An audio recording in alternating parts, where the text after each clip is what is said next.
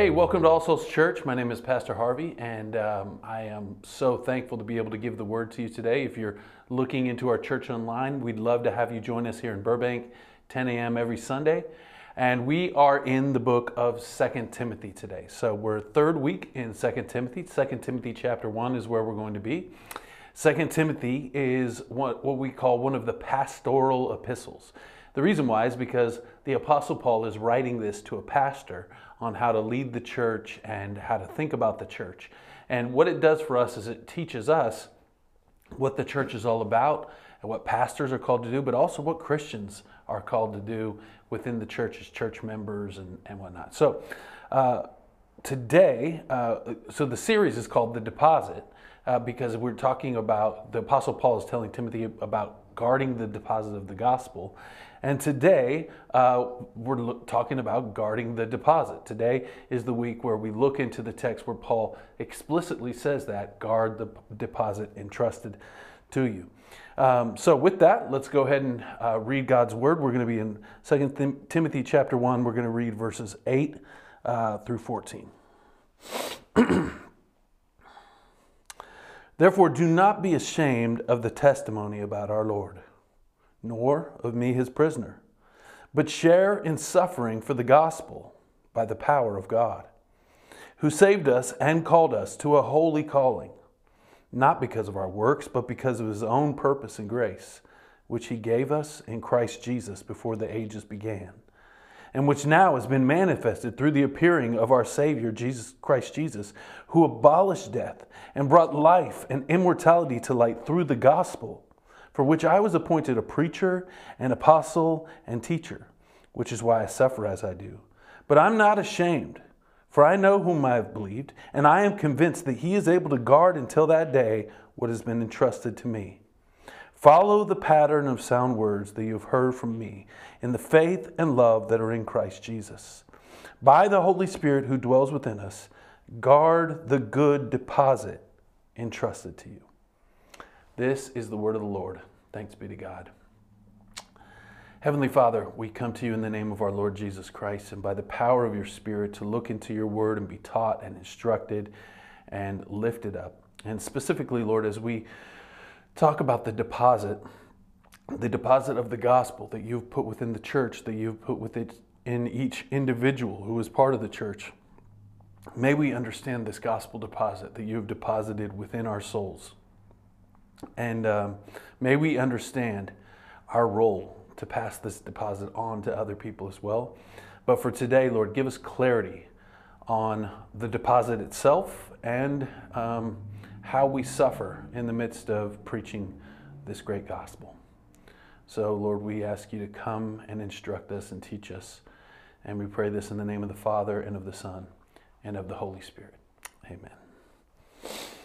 Well, imagine you um, you burnt through a bunch of money, and your bank account is severely overdrawn, and you have penalties because of that. Uh, you had you've basically spent your last dime, and on top of that, you've maxed out all your credit cards. Uh, creditors are calling; they're on your back. There's no relief. And this is leading you to some despair and sadness because you have no idea how you're going to get out of this situation.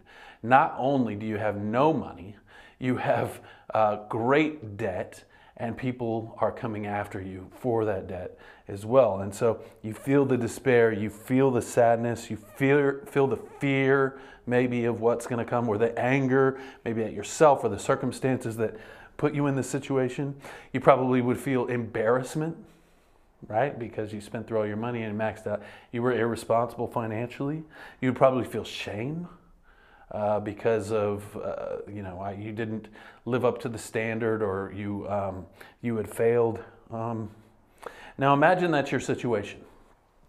And um, somebody is in here, your life who is a great Christian billionaire. And this person comes along and pays your debts, all of them, pays all the credit cards off, uh, pays all your debtors and the things that you owe, and pays off your house, and then on top of all that, deposits a billion dollars into your bank account. And he says, uh, Go ahead and live on this deposit. Live on this deposit that I have made for you. Um, and the only thing that I would ask is that you guard this deposit and that you use this deposit not only for yourself, but to spread my message, feed, feed the hungry, build churches, and make more debt payments to other people, deposits for other people. Imagine that scenario. I know it's kind of a far fetched scenario, but this is the scenario of the gospel that we all, as human beings, are in great debt to God. And we have overdrawn our account. And we've not only overdrawn our account, we are millions and millions of dollars in debt because of uh, our rebellion in thought, word, and deed. Um, we have lived selfishly, all of that. And God has come along and paid all those debts through the cross of Jesus. And then through the resurrection of Jesus, deposits into your account billions of spiritual dollars that will last you forever. And you can take those that, that resource and then pass it on to others and bless them as well. This is basically the story of the gospel. That this is what God has done, and this is what we call the gospel in a sense, in a story form. We're going to get into exactly what the gospel is here in just a minute. But it's, it's God coming and saving and doing what we could not do for ourselves. So God has given us this gospel, and now He says, guard this gospel, protect this gospel, pass this gospel on to other people. And in this text, the Apostle Paul calls this uh, gospel the deposit. It's the deposit of that billion of dollars in your bank account. God has depo- if you believe God has deposited the gospel in your soul. God has deposited the gospel in the church. And the purpose of the gospel being deposited within the church and with each individual Christian is that the Christians can withdraw on that gospel and live out of that gospel, but also protect that gospel and pass that gospel on. So, my main point today is this guard the gospel deposit entrusted to you. Guard the gospel deposit entrusted to you. Let's look at verse 8. The apostle Paul says this, do not therefore do not be ashamed of the testimony about our Lord. Now, the, whenever you see in scripture a therefore, you always look to see what it is therefore, right? Well, if you look here, right before this, when he says therefore, he says God gave us a spirit not of fear, but of power and of love and of self control. Therefore, do not be ashamed of the testimony about our Lord. Now, why would he have to say this? Well, there's several circumstances going on. As we talked about last week, Timothy is in this church where some false teachers have come in. He, he, a lot of people left the church. He's feeling very beat up. He's feeling very discouraged. And on top of feeling that discouragement, he's feeling some shame. He's feeling some shame because of the, the, the gospel itself, but also shame because Paul, who had trained him, is now in prison for the gospel and is writing this letter to Timothy. And so there were many Christians that were being arrested, and there was a shame associated with that. There was fear associated with that. So his fear was not only because of what was going on in his church, but also what was coming from the outside towards his church. Uh, what we know is that Paul is in jail, so the, the main preacher and church planter of the gospel is in jail. That would cause some shame. Um, the other Christians had been martyred or arrested or thrown in jail for their faith. There was a crackdown on Christians and churches in the first few centuries of the church uh, when Christianity was basically illegal in the Roman Empire. And the reason why is because there was something called an imperial cult where you worship the Rome, you worship the nation, you worship the country. It's kind of like in our country, we have people that worship the country. Well, the same thing was happening then.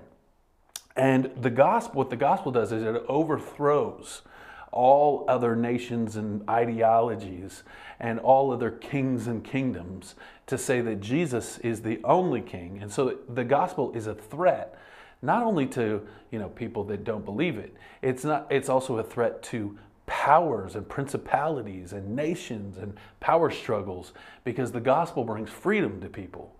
And when people live free, you can't control them. Okay, so be, there's all these reasons why T- Timothy has the temptation to be ashamed of the gospel. Um, on top of that, think about it. You know, the Apostle Paul um, in 1 Corinthians talks about the foolishness of the gospel. That the gospel is not something that man would come up with. To man, it seems, to humans, it seem, can on the surface seem foolish. Uh, but it's God's gospel. And he says the foolishness, what is foolishness to men is actually the wisdom of God. Um, now, think about what we believe for just a second when we're talking about uh, being ashamed of the gospel. We believe in an unseen God, and we have given our whole lives to this unseen God. Okay? That might seem like foolishness to a lot of people. Uh, we believe that this God spoke everything into existence and is holding everything together. That might seem like foolishness to people who don't have the gospel. But on top of that, think of the story that we believe and hear it through uh, the ears of somebody who doesn't know the truth and their souls of the gospel. Uh, God created the world, He made a garden, put Adam and Eve in the garden. He put all these trees there, says, Don't eat of this one tree. Then the snake comes along, and the snake's like, Hey, eat this tree. And they're like, Oh, yeah, God's holding out on us. So they go ahead and eat of the tree, and that breaks the world. And um, then years go by. God makes a promise one day I'll send somebody. God becomes a human. He, this, he's a perfect guy. He dies on the cross uh, for our sins. So not just dies on the cross, but he dies for our sins. This might all sound like foolishness to somebody. And then on top of that, after dying, he rises from the dead. That we, usually people don't rise from the dead, but that's what our whole faith is based upon. Uh, he he uh, did miracles and teaching, and he then sends the Holy Spirit to us and sends us on a mission to tell this truth to the whole world until he comes again.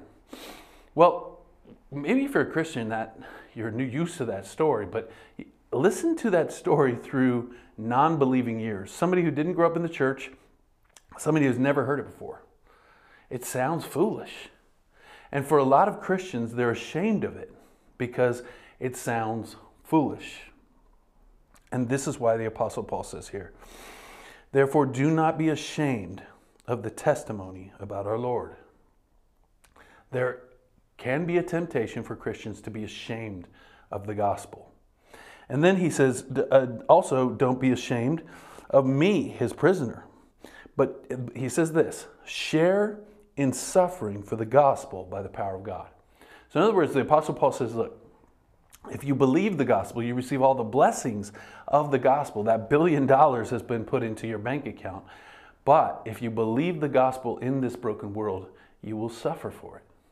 And this is another reason why Timothy is feeling some shame because he's suffering for the gospel. He's suffering for the gospel in these false teachers, people that have left the church, the fact that the, the, the Roman government is cracking down.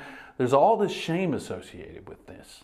And Paul has to remind him don't be ashamed of this gospel. Now, he called, he, he, instead, he says, don't be ashamed of the gospel, instead, suffer for it. Now, uh, as we saw in verse 14, let's look at that again. At the end of verse 14, it says, Guard the good deposit entrusted to you. Part of what we have to guard the good deposit from is our own shame, but we also have to guard the good deposit from outward forces that would want to change it or tweak it or disbelieve it. Okay? So now let's talk about what the gospel deposit excuse me, what the gospel deposit is. Here it is in plain, straightforward, powerful language in these two verses. This is one of the best descriptions of the gospel uh, in all of the Bible. Verse, and this is the deposit that he says we must receive and pass on. So he says, um, but share in suffering for the gospel by the power of God in verse 8. And here it is who saved us and called us to a holy calling not because of our works, but because of his own purpose and grace, which he gave us in Christ Jesus before the ages began. Okay, so let's break that down for just a second. Here's what the gospel is, here's what the deposit is, and I want you to know it for yourself so you can receive it for yourself, but also pass it on to others. First, the gospel, he says, is about God who saved us who saved us. This means that God, The gospel is God's rescue operation. Now, think about you're in the middle of the ocean, and for some reason, uh, you have uh, lost your boat and you're in one of those little tiny boats and you're floating around in the ocean for days on end. And uh, before you know it, there's sharks circling and they're hitting your boat, and you know that you're about to die. Okay? Uh, it's only a matter of time. Finally, uh, one of the sharks um, makes such a dent that it makes uh, a small hole within your boat and starts collecting water. And you're taking the water and you're trying to get it out as quickly as you can. And you realize it's only a matter of time before this thing sinks and I become uh, food for these sharks. At that moment, a boat comes along and you begin waving your hands and yelling, and they see you and they make their way over to you and they take you uh, from your situation as the boat is filling up with water, as sharks are circling. They take you from your situation and they lift you up out of that small boat and they bring you into the boat and they, you know, they cover you and they give you food and they take care of you. Um, they had just rescued you. Well, this is what God does for us in the gospel. He rescues us. When we're out in the middle of the ocean, with no ability to save ourselves. Our good works are like this uh, trying to scoop the water out, trying to save ourselves. And all our good works do is it, is it, it eventually it's going to sink. Our good works are not going to save the day. We're going to be eaten by the sharks. We need somebody to rescue us. This is what God has done in the gospel. He has rescued us. When you get in that boat, you don't go, Well, look at me. I survived. I'm amazing. You turn to the people that rescue you and you say, Thank you. You saved my life. I was about to be shark food any moment. I'd been out there for days on end. You saved me. You have rescued me. This is what God has done for you. He has reached down into the ocean of this world, into the brokenness of your life, and He has pulled you up out and He has nursed you back to health. This is the gospel of God it's rescue, it's salvation. So that's the first part of the gospel. It's about rescue, salvation. Second part of what the gospel does is, is it has a purpose that he calls us, he says, to a holy calling. We are called to a holy calling. So God calls us. Um, we do not save ourselves, God calls us. And what he calls us to is he calls us to this holy calling this holy calling of being His, of receiving the deposit of the gospel, and being a representative of Him on earth. Now, eh, keep the keep the uh, the the trajectory in line here. There's a rescue, and then there's a calling to a holy calling. God rescues you, God calls you, and God gives you a holy calling. Okay? It's not that, that you did anything, it is absolutely all dependent on what God does for you. Um, and this calling that he calls you to is a calling that is above your character, it's above your ability, and it is above your status. It's not something you earned, and, and, and it's not that God rescued you and called you to this holy calling because he looked at you and he goes, You're special. You're better than the rest of everybody on earth. I need you on my team.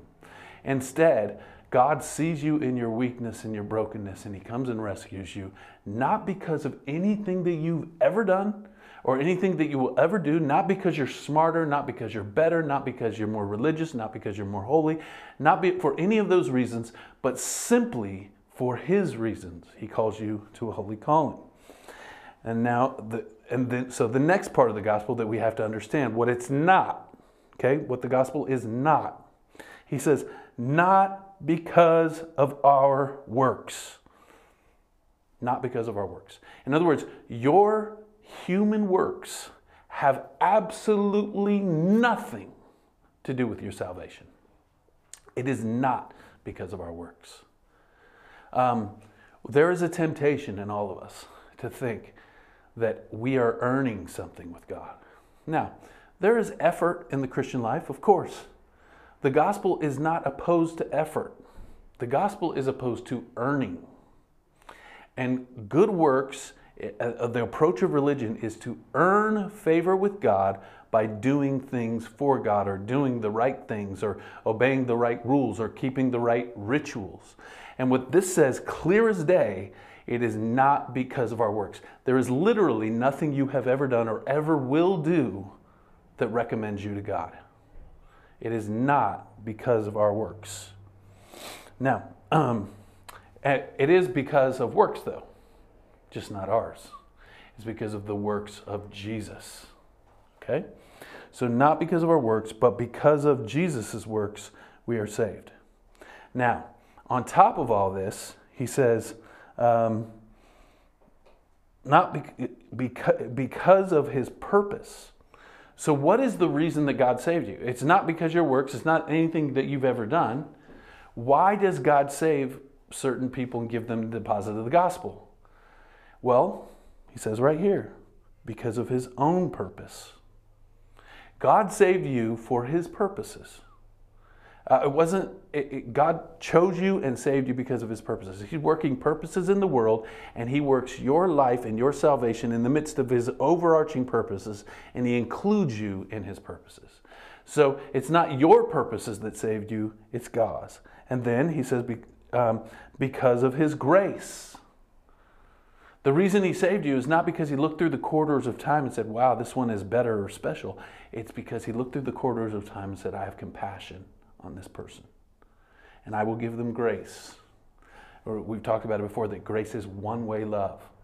It's 100% God coming to you with love and forgiveness. It's not God coming part way and you coming part way. It's not God going most of the way and you coming part way. It is God 100% coming to you with salvation. This is grace. So he saved you based on his purpose and his grace.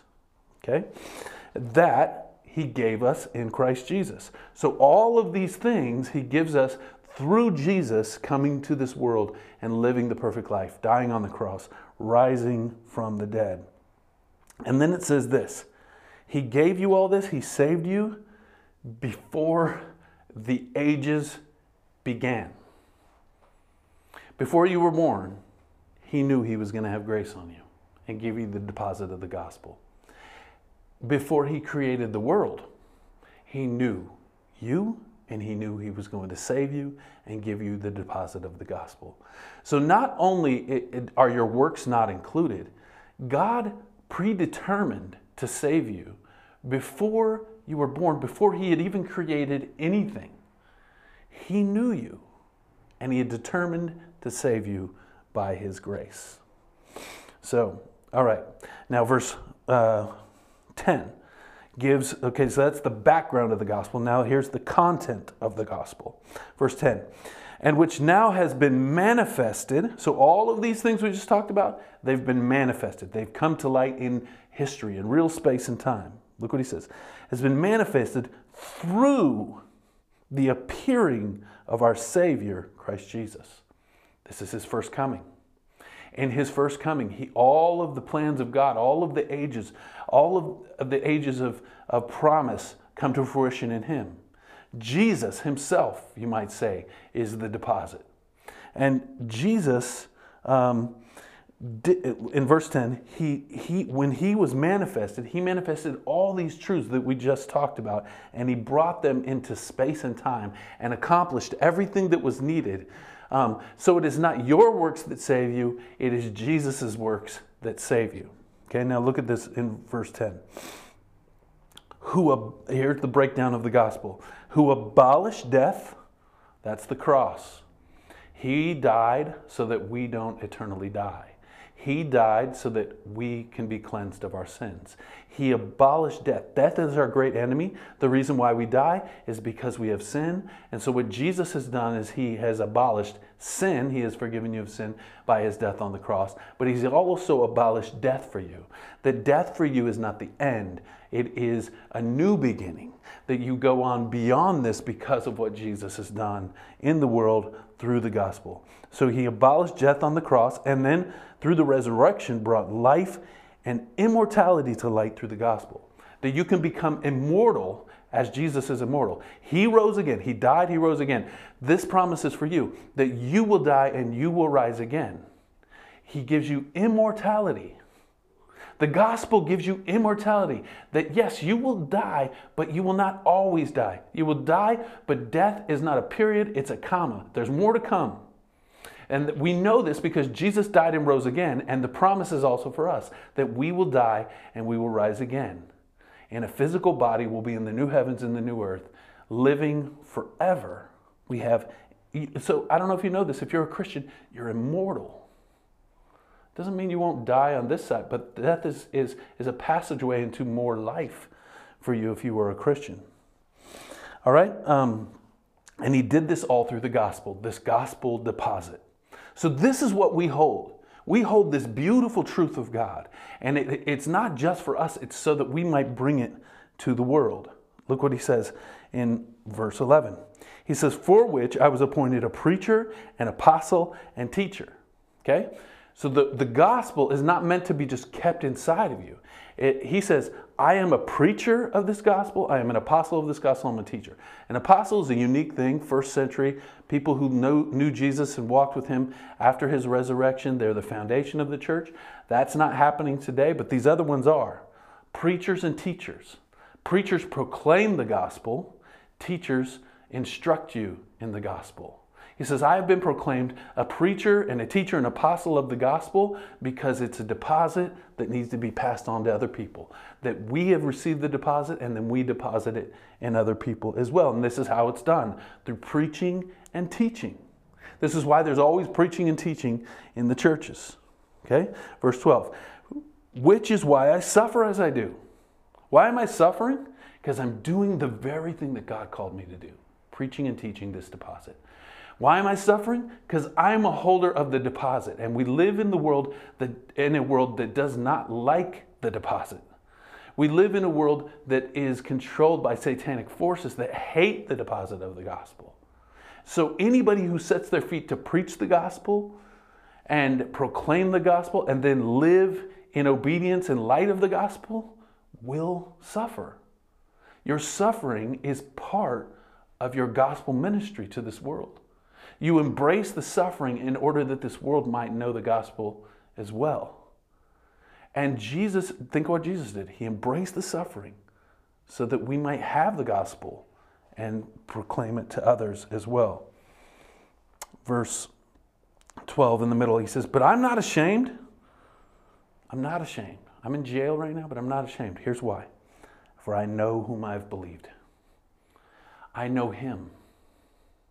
It's not just I know these facts and details about the gospel, I know Him, Jesus, who Himself is the gospel. I know Him. And I know who I've trusted. See, Paul's not just hanging on to theological points, he's not just hanging on to a message, he's not just hanging on to doctrines, he's hanging on to Jesus. He says, I'm hanging on to Jesus. That's why I'm not ashamed. I'm hanging on to Him, and He is holding me, and He is walking with me.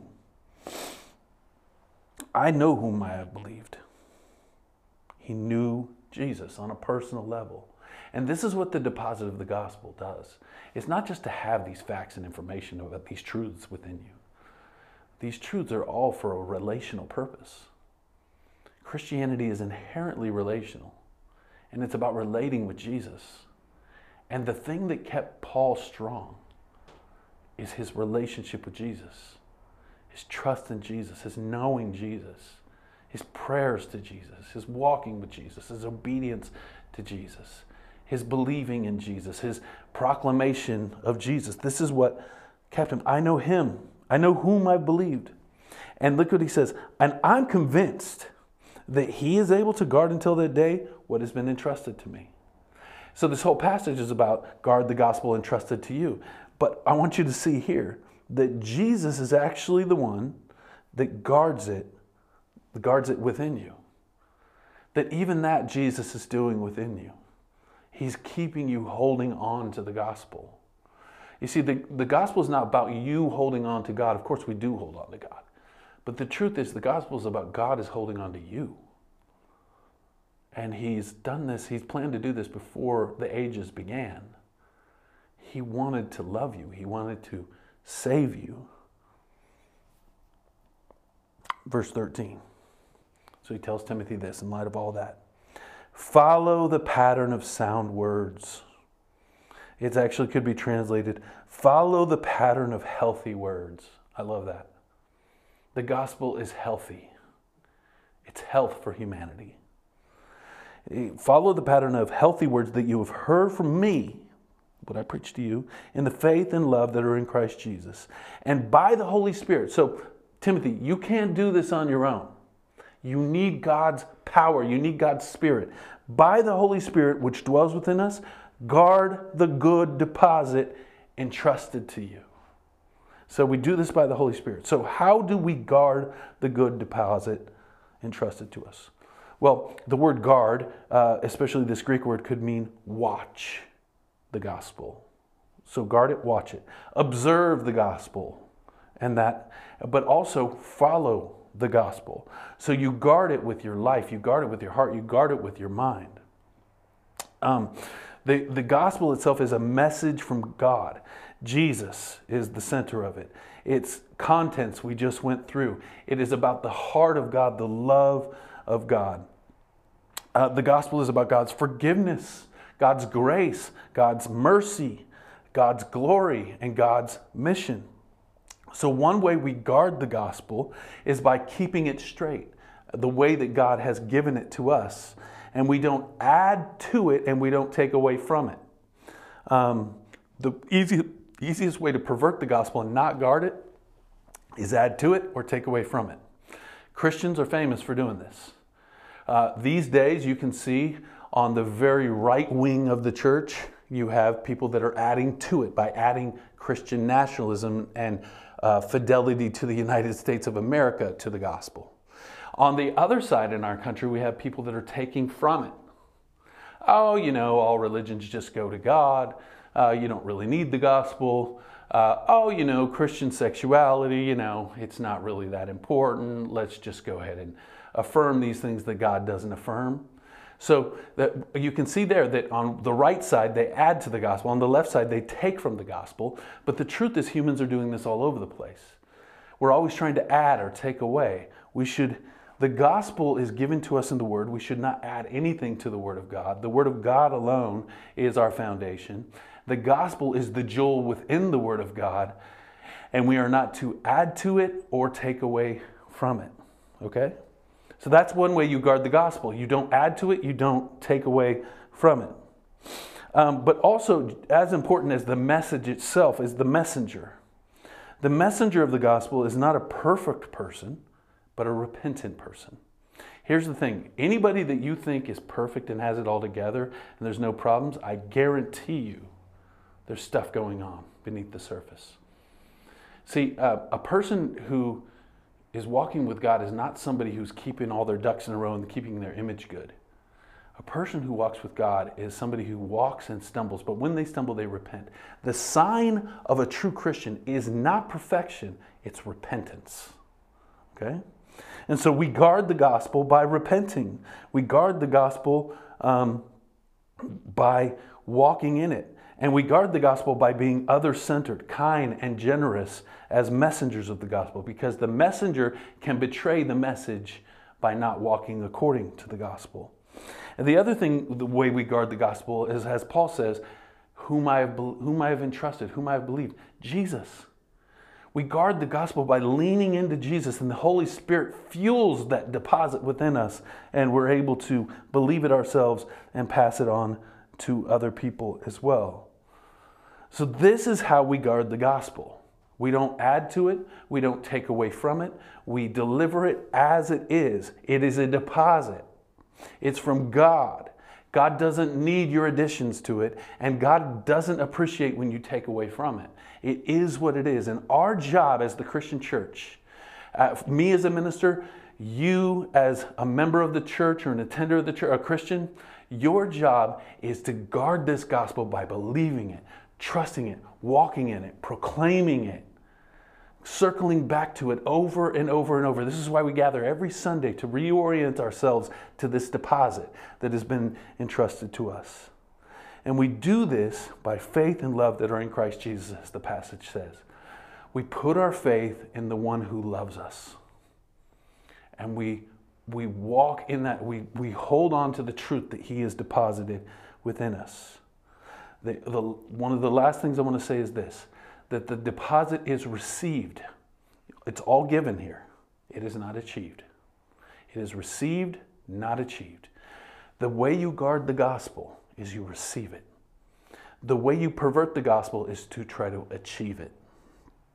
It's a reception that you guard.